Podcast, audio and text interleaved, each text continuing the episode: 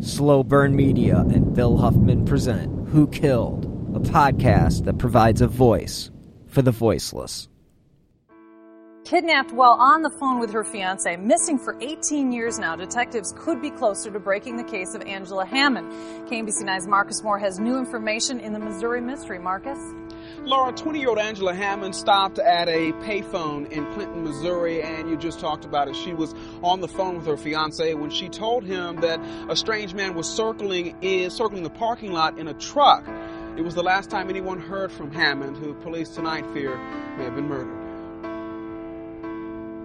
The hardest part is uh, is the not knowing. It's been a long 18 years for Chris Hammond and his family, left with just memories in these photos of his daughter Angela. She was just a um, fun-loving girl that loved to. Uh, to be around people. But on the night of April 4th, 1991 in Clinton, Missouri, someone kidnapped Hammond from this phone booth. In fact, she was on the phone with her fiance, Rob Schaefer, saying a suspicious truck was circling the parking lot. A little time later, Rob hears Angela scream on the telephone. Hammond's been missing ever since and feared dead. Now 18 years later. This would have been the, the corner of the uh, old food barn parking lot. That's where that pair of phone booths would have sat right on the corner. Right there on the corner. Clinton Police Detective Paul Abbott says they have new momentum in the case. It's safe to say that uh, uh, we do have some some evidence that, of a of a DNA nature. Detective Abbott's been working the case since 1995 and says through new technology, we've discovered that there is a possibility that we may have some physical evidence from the original crime scene that's still preserved and may have viable evidence that, that can lead us to a suspect in this case. A case that has gripped and for some even changed the feel of this small town. Prior to this, no one ever thought that anything like that could happen. And on the 18th anniversary of her disappearance and news of some possible new leads, it is a bit of encouragement to Hammond's family. Just a, a case where we want to get something resolved so that we can uh, uh, kind of get some peace, kind of get past it. And from the very beginning, police investigating this case believe that Hammond's disappearance may have been connected to the murders of two other women. Tonight, police have been able to rule out that possibility. And tonight, they're urging anyone with information in this case to call the Clinton, Missouri Police Department. That number is at the bottom of your screen.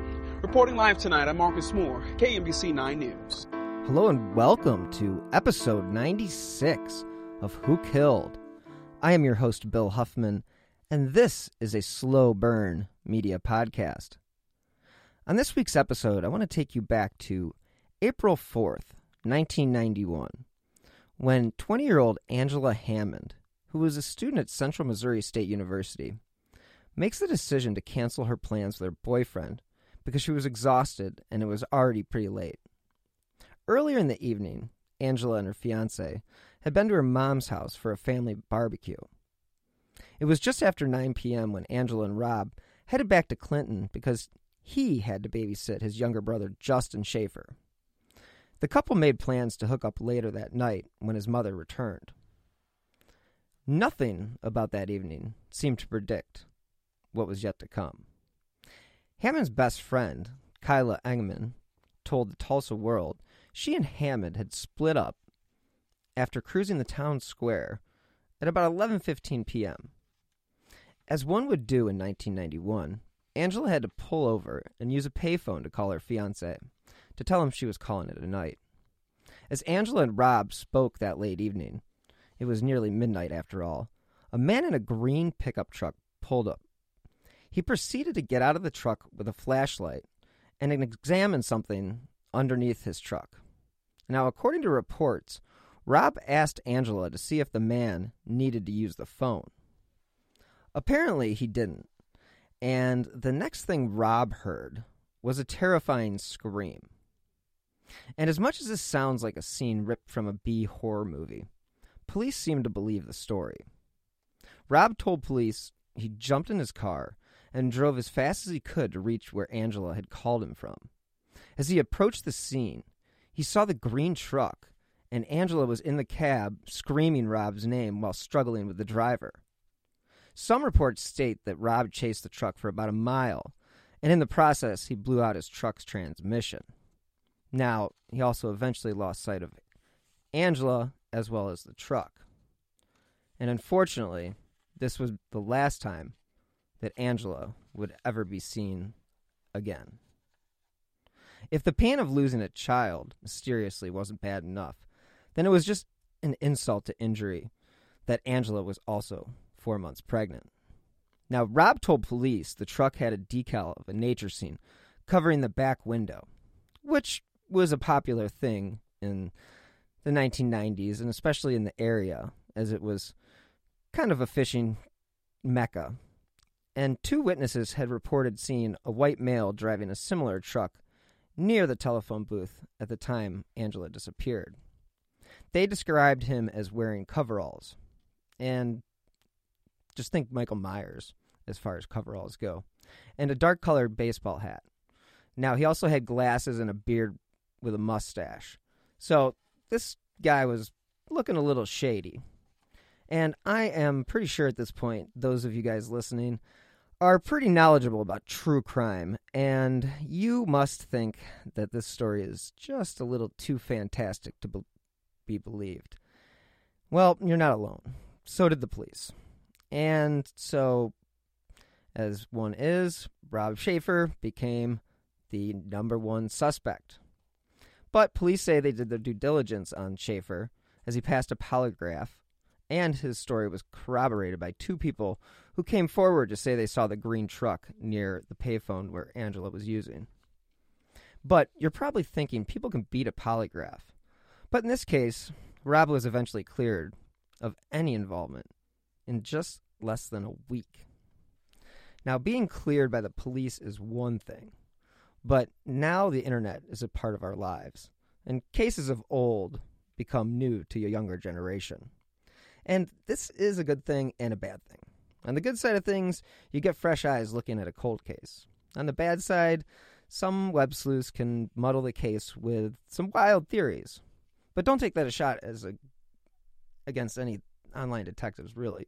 I just think that, you know, sometimes theories that are a little out there can get in the way of the actual investigation. But I'm always a supporter of fresh eyes and I welcome new theories. But if you do go on any of the web sleuth sites, there seems to be a ton of people who question Rob's involvement. And I know statistics are just that, but what they tell us in this case a pregnant woman is more likely to be murdered by the father of the unborn baby than a stranger. But I'm not going to pass judgment on Rob because if his story is true, he has had to live the past 30 years without knowing what happened to his future wife and child. And that is a pain that I cannot fathom. But again, comments online raise interesting questions. But I do believe this is what comes with a case that is 30 years old. So the question becomes who wanted to kill Angela Hammond? Was this a crime of opportunity? Or was this something a little bit more? After the alarm was sounded, police conducted an extensive search for Angela, the abductor, as well as his truck. They checked hundreds of trucks matching the description, but none could be identified as what Rob had described. And about 250 volunteers had searched the woods and surrounding fields of Clinton and Henry County, looking for any sign of Hammond or the man that she described to Rob, but unfortunately they came across nothing. Now, Hammond's 18 year old fiance told the Tulsa World during the search, quote, I just want to find her. I haven't lost hope. Five months prior, in November of 1990, 19 year old Angela met Rob Schaefer, who was what people would consider a high school star athlete. And he had, I guess, military dreams. And as only teenagers can, they quickly fell in love. Then, in January 1991, mind you, only two months after meeting, she made the shocking announcement that she was pregnant. Despite being only 18 years old, Rob was apparently excited about this life changing event. And so much so that he actually proposed to Angela, and of course, she accepted. And in the same Tulsa World article from April 8th, 1991, friends and relatives had described Hammond as an outgoing, personable woman who, quote, loved to have fun. Now, even early on, after Rob was cleared, some of the investigators began to think Angela's abduction may have been connected to two other nearby kidnapping slash murders earlier in the year in Missouri. Now, the first one was a 42 year old convenience store worker named Trudy Darby, who was robbed and kidnapped on January 19th, 1991. Her body was discovered two days later. She had been raped and shot twice in the head. The other involved 30 year old Cheryl Keeney, also a convenience store worker in Nevada, Missouri, who was kidnapped on February 27th. And just like Hammond, she has never been seen since. And according to Unsolved.com, Detective Baron Parsons thinks the three cases are linked. Quote, if Angela is found, it might provide a link that relates to, for example, Trudy Darby, or if Cheryl is found, maybe that will be a connection to Trudy Darby and how she was murdered. As the search progressed, the town of Clinton raised 11 grand in reward money for any information about Angela's case. And Lane Beauchamp at the time was writing for the Kansas Star, quote, "A month ago today, Angela Hammond did what many young people in small towns do. She cruised the square, talked with friends, and generally hung out. But by 11:45 p.m., Hammond's routine evening turned tragic and left the town of 1700 searching for answers to a mystery. But answers were nowhere to be found. All authorities had to go on was a description of a suspicious man and his truck given by Hammond to her fiance and corroborated by a few passers-by that night. Months into the disappearance, dozens of investigators had followed nearly 500 leads. The Missouri Rural Crime Squad was made up of 25 police officers from 15 neighboring counties. And despite all the help, the case didn't really go anywhere. There wasn't much new information to work with, and this was months into the investigation. So, solving the mystery of what happened to Hammond was actually put on the Clinton police force and two FBI agents. Despite the setbacks, the investigators said they had no intentions of giving up. Clinton Police Chief Bob Pattison said, We're staying right on it. We're still looking for the vehicle, the suspect, and for Angela. There's just been nothing really solid in this four week time span. Her friends and family would, would never give up either. And her mother said, quote, I'm trying to prepare myself for the worst, yet trying to hope for the best.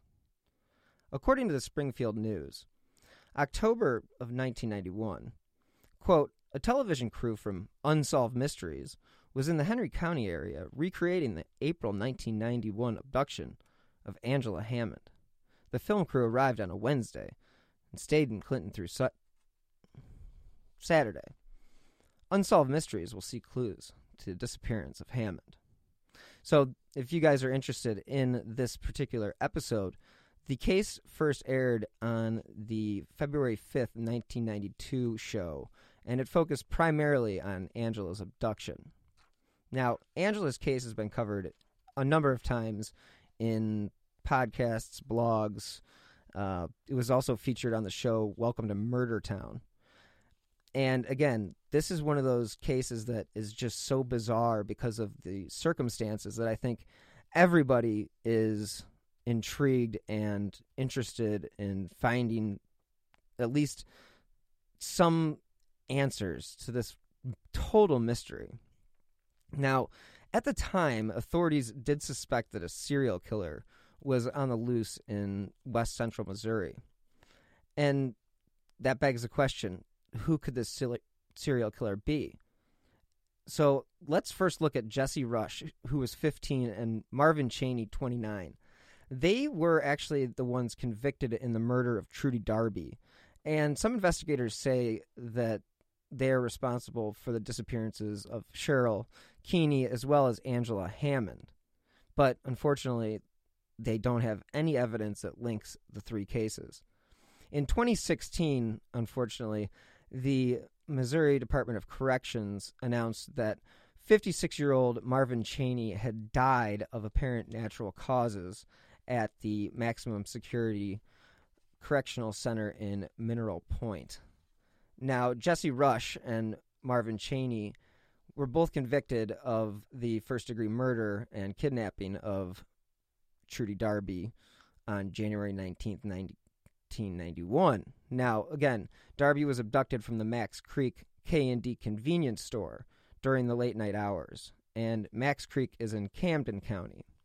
Now, court records indicate that Darby was shot twice in the head, as I mentioned before, and her body was later found near the Little Niangua River. Rush is currently incarcerated at the South Central Correctional Center in Licking. There are some similarities in these cases, but there also isn't any evidence definitively linking the three cases. The case Rush and Cheney were convicted of committing was the murder, as I said, of Trudy Darby. And what happened that night was at 10 p.m., she had called her son from the store, telling him about two suspicious men outside. And in a circumstance that I can only say is eerily similar to the Hammond case, is that when her son arrived 10 minutes later, she was gone. So the investigation into Darby's murder lasted three years, and it was a friend of Jesse Rush's who came forward to police and said that he had confessed to her. So in 1994, Rush and Cheney, who were half brothers, were actually arrested and charged in the murder of Trudy. Now, the two had lived in the Macks Creek area at the time of the murder. And in an awful coincidence, the two had actually been stopped for speeding near the store on the night of her abduction. Reports state Rush confessed to at least three different friends that he and Cheney were responsible for the Darby murder. According to Rush's multiple confessions, he and Cheney went to the store with the intention of robbing and abducting Trudy. After entering the store and taking the money from the cash register, they dragged her out and forced her into uh, the trunk of their car and then drove her to a nearby barn where she was raped and eventually shot. So, let's take a second and hear from our sponsor, BetterHelp. I've had to deal with my fair share of anxiety and depression in my life, and I'm happy to say that there is now an easy way to get help. Because if there is something that interferes with your happiness or is holding you back from achieving your goals, BetterHelp Online Counseling is there for you. You can now connect with your professional counselor in a safe and private online environment. It's convenient because it needs to be in our hectic lives. So, go get help on your own time and at your own pace. You can schedule secure video or phone sessions, plus chat and text with your therapist. BetterHelp really is there for you. They have 3,000 U.S. licensed therapists across all 50 states. And guess what? If you aren't happy with your counselor for any reason, you can request a new one at any time. There are even apps available for your computer or smartphone. So, whether you're suffering from anxiety, depression, anger, stress, relationship issues, sleeping, trauma, family conflicts, LGBT matters, grief, or self esteem, they literally have a licensed professional counselor for you. And of course, everything you share is confidential. The best part is, it's a truly affordable option. Who Killed listeners get 10% off their first month with the discount code WHO. So why not get started today? Go to betterhelp.com slash who. All you have to do is fill out a questionnaire to help them assess your needs and get matched with a counselor you'll love. Again, for 10% off, go to betterhelp.com slash who. All right, we're back. Are you tired of seeing your teen or young adult struggle on a path that clearly isn't the right fit? Is your teenager confused about which direction to take after high school? The future of work is changing rapidly, and our kids need to know all of the options available after high school so they're empowered to make the choice that is best for them. In each episode, we explore the latest trends that are shaping the opportunities of today and tomorrow. I'm your host, Betsy Jewell, and this is the High School Hamster Wheel Podcast. So, 30 years later, it's now 2020, and this case continues to be a total mystery. It is still open, and people continue to wonder if Hammond is alive or if a body will actually ever be found. Now, as for Schaefer, unfortunately, he is left to ponder the horrors his fiancee must have faced after that terrifying scream. Now, police have reported an ongoing investigation of the Hammond abduction, but again, the case continues to remain unsolved. And there still is no body. And according to unsolvedmysteries.fandom.com, Rush mentioned dumping the bodies of two other women in remote locations. Unfortunately, those bodies have never been found. So here we are.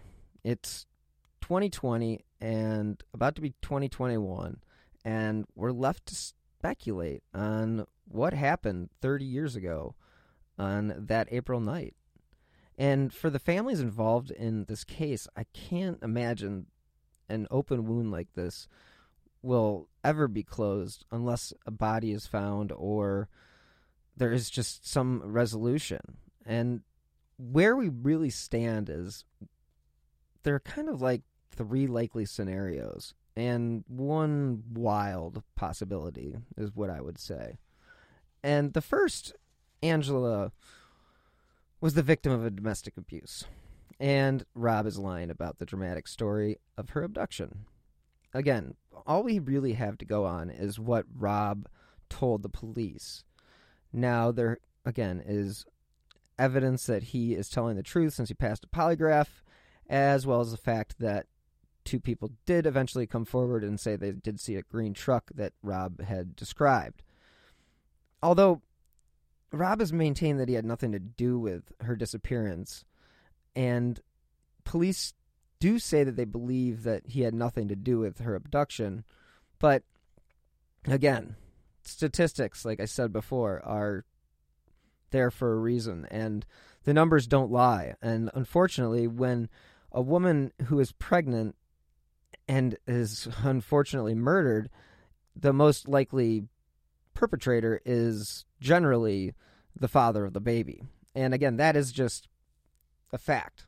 And again, I'm not saying Rob had, had anything to do with it. It's just the fact that we are left with nothing. We have nothing but a story. And so that's the first possible scenario. Now, the second is that Angela was abducted by Jesse Rush and Marv Cheney. And again, they already killed Trudy Darby and possibly kidnapped Cheryl Keeney. So it isn't a question of whether or not they had it in them. I mean, police have tried to connect the cases, but nothing has brought these three abductions together.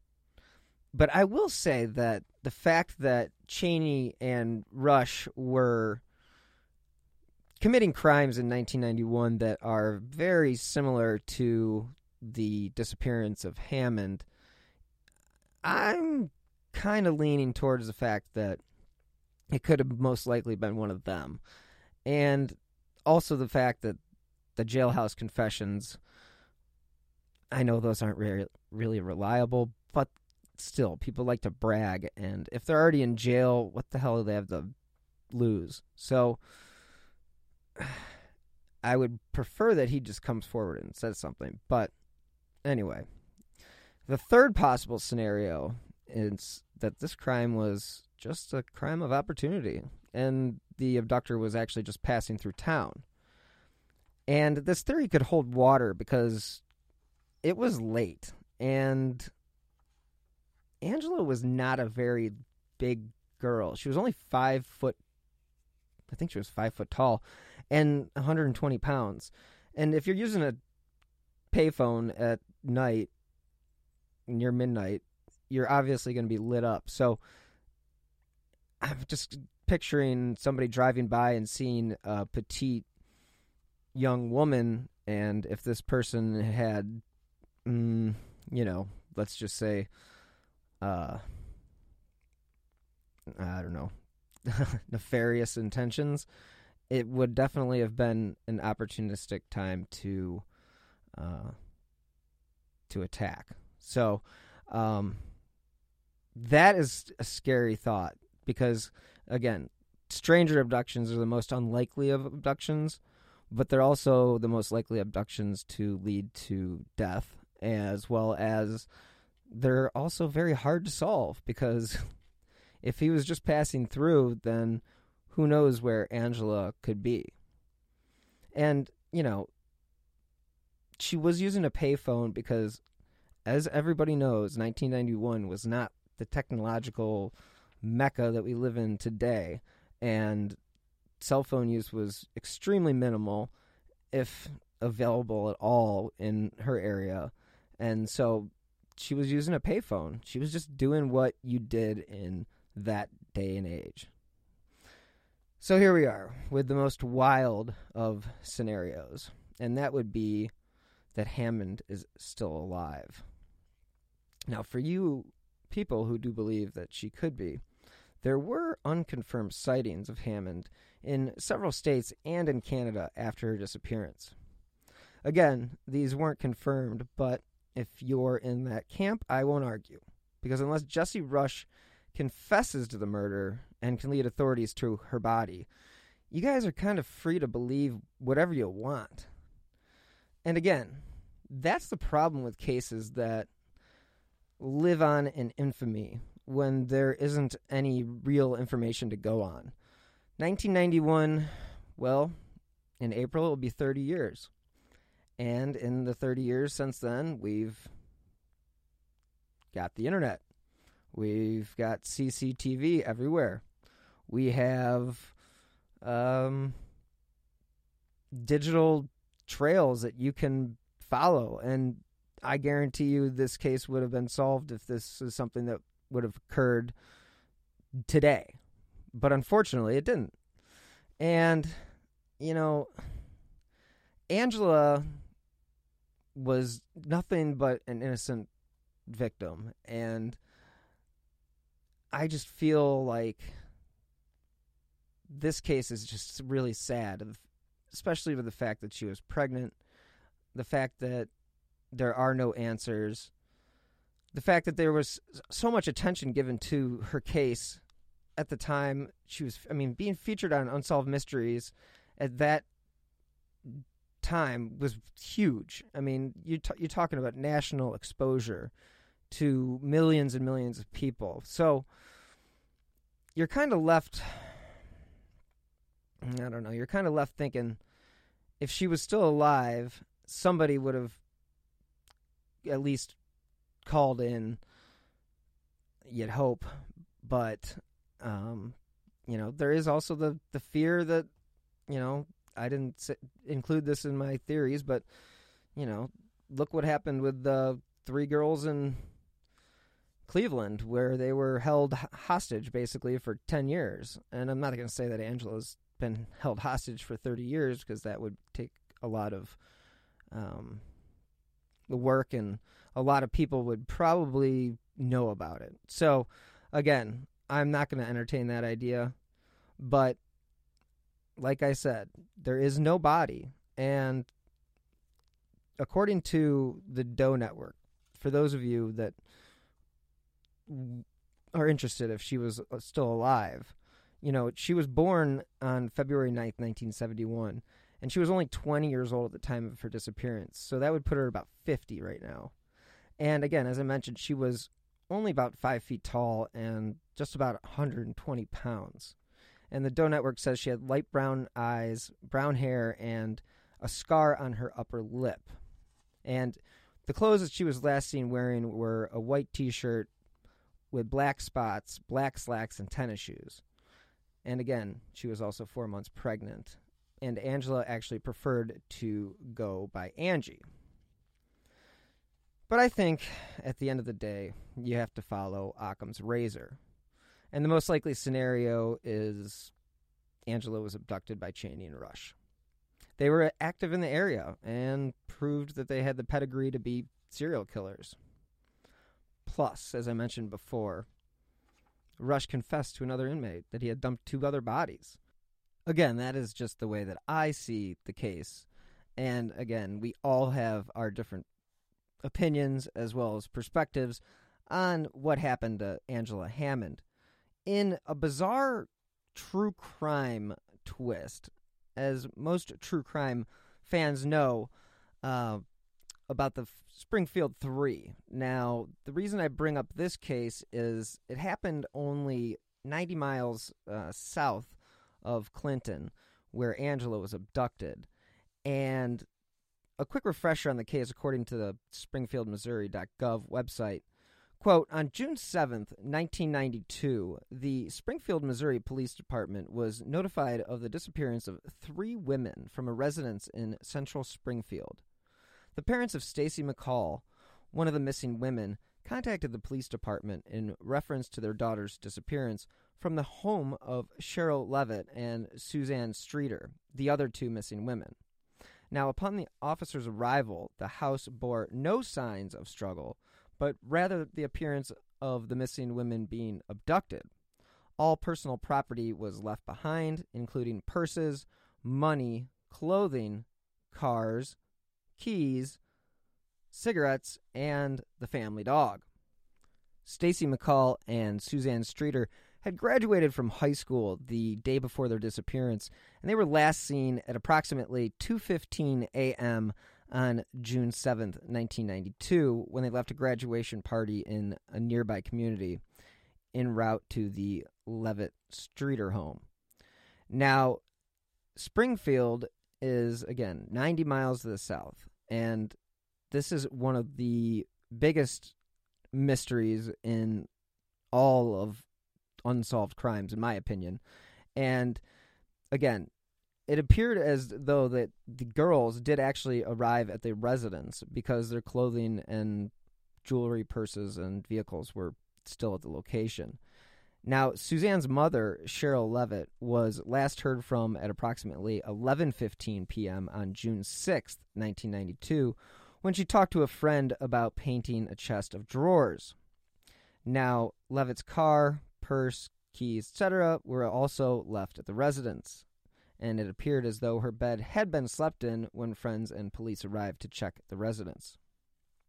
So, very interesting uh, scenario because this happened, uh, you know, about a year plus after the fact that Angela had disappeared without a trace, and that's the reason why I bring this case up is they are missing. They have never been found. There has never been any evidence of anything. So people are completely left to speculate on what happened to them. Now there are leads that the police are following up on and you know, who knows? They may be connected to the case of Angela Hammond.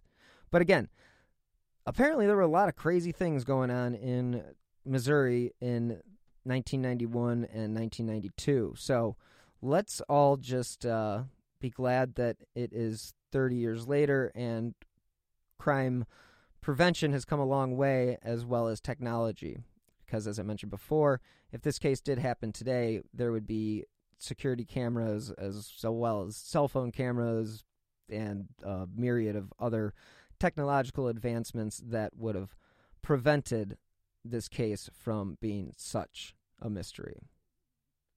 So, after hearing the facts of this case, who do you guys think killed Angela Hammond? Thank you guys again so much for joining me this week to discuss the mysterious disappearance and abduction of Angela Hammond. And I also have to thank Dan, friend of show and friend of mine, for suggesting this mysterious unsolved case for this week's episode. As a reminder, I drop new episodes of Who Killed every Friday, wherever you get your favorite podcasts. Now, anyone with information regarding Angela's murder should email Detective Parsons at the Clinton Police Department at d parsons at clintonmopd.com. Now, you can also contact Detective Parsons at 660 885 5561. And the agency case number is 910488. as well as the NCIC number is M 483974098. And they would like you to refer to this number when contacting any agency about this case. So, if you enjoy this podcast as well as my other shows, you can help support independent journalism by clicking on the donate button on the left hand side of slowburnmedia.com.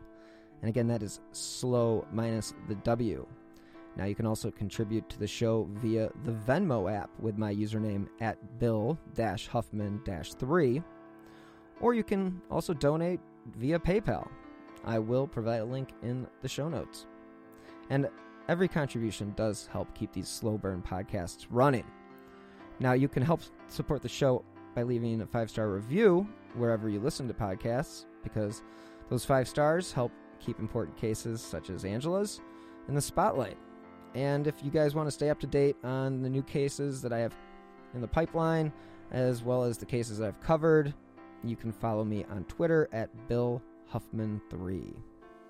And again, thank you so much for listening.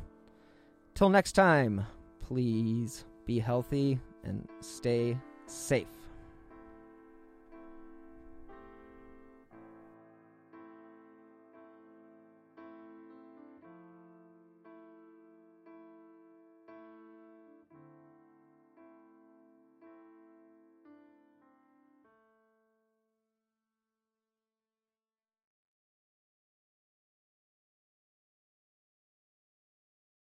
Hello, this is Dr. Grande, the host of True Crime Psychology and Personality.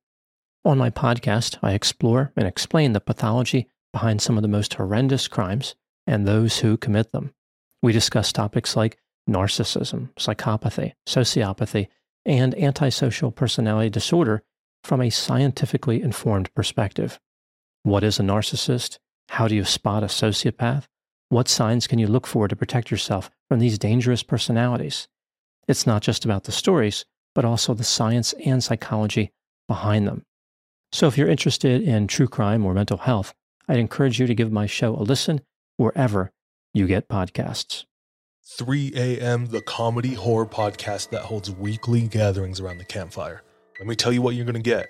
You're going to hear stories about demonic possessions, prison stabbings, skinwalkers, glitches in the Matrix, cult leaders, missing 411 Night Marchers, Operation Paperclip, Mesopotamian devil worship, and so many monsters it'll give Kanye West a runaway for his money. Pop and meme culture also aren't off topic. A camp where laughs and scares are constantly competing for first place. We're just a group of friends trying to bust each other's balls, find the best stories, and expand the circle in the process. 3 a.m., the comedy horror podcast not for the faint or fragile of heart. Let's go.